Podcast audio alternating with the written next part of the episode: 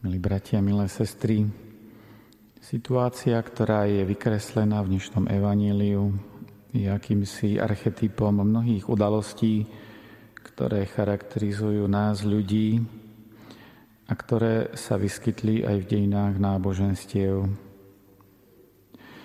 Keď sa pozrieme na tú konkrétnu situáciu, tak môžeme aj zasadiť do takého širšieho kontextu. Od čias babylonského zajatia sa náboženský kult Židov a Samaritánov rozdelil. Pre Samaritánov bol centrom ich kultu vrch Garizim, pre Židov to bol Jeruzalem. To, čo sa prihodilo Ježišovi a jeho učeníkom, nebolo určite ojedinelé. Židia z Galilei, zo severu, keď na sviatky putovali do Jeruzalema, prechádzali cez Samáriu príslušníci oboch národov od malička vyrastali v atmosfére, ktorá bola plná nevraživosti voči tým druhým, ktorí sú iní, ktorí uctievajú Boha inde a ináč. To, že Ježiša s učeníkmi neprijali na noc, je len veľmi mierna podoba toho, ako môže vyzerať nevraživosť medzi odlišnými skupinami. Taká atmosféra je ako miestnosť, v ktorej uniká plyn. Po čase stačí jedno škrtnutie zápalkov a nastane výbuch. Sociálna katastrofa, explózia zle skrývaných vášní, keď zabitie hocikoho z druhej skupiny je vnímané ako hrdinstvo z 90. rokov sa môžeme rozpamätať na to, ako to bolo v Juhoslávii, v Rwande a inde. Jakub a Ján reagovali v tom istom duchu potláčanej nevraživosti, keď sa opýtali, máme povedať, aby zostúpil oheň z neba a zničil ich?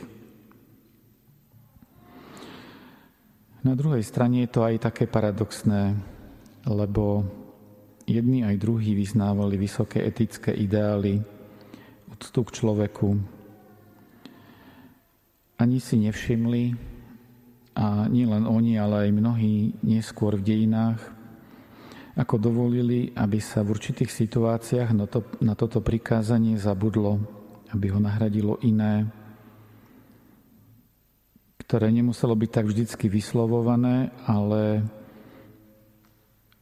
v podtexte to bolo neváhaj zabiť, zničiť, odstrániť druhého človeka, o ktorom nevieš nič iné, len to, že nepatrí k nám, ale k inej skupine.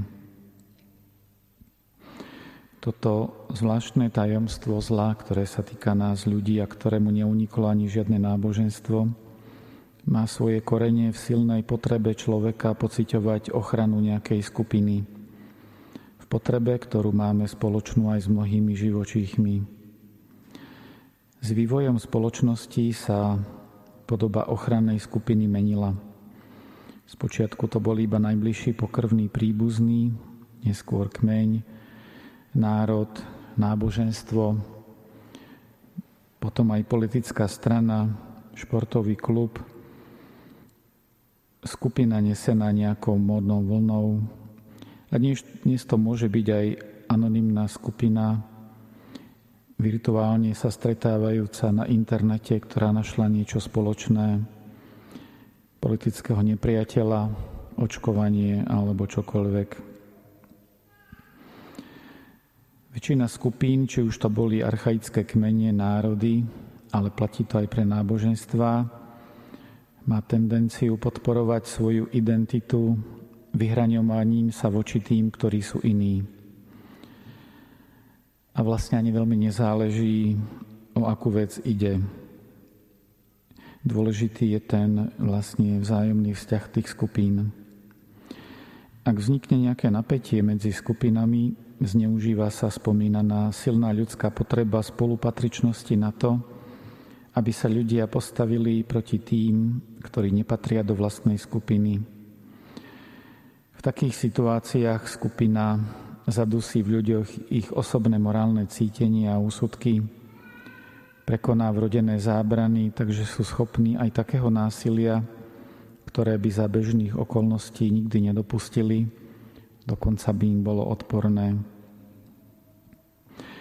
Vtedy sa človek veľmi nelíši od krysy. O týchto živočíchoch je známe, že žijú v skupinách, pričom príslušenstvo k skupine rozoznávajú podľa pachu.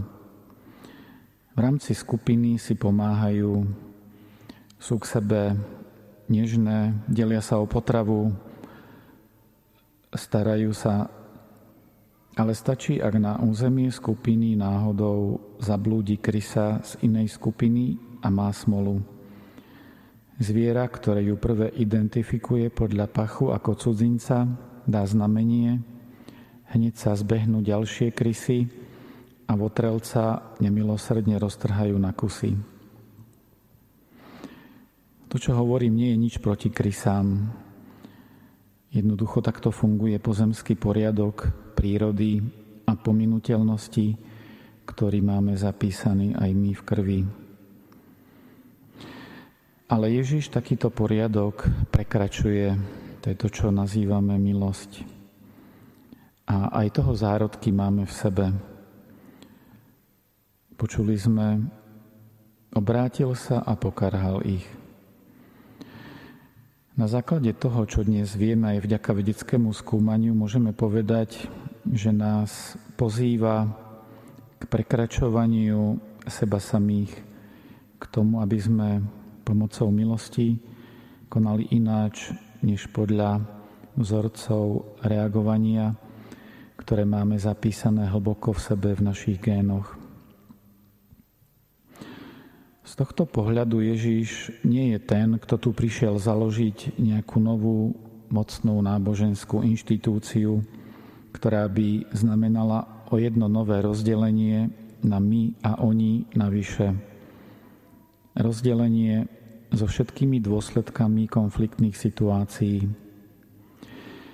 Svojím postojom skôr dvíha človeka, každého človeka vyššie aby prekonal tú pozemskú mentalitu, ktorú máme spoločnú s krysami aj s inými živočíchmi, aby človek otvorený milosti rástol v osobnej zodpovednosti, v láske a pravde k bratstvu všetkých ľudí.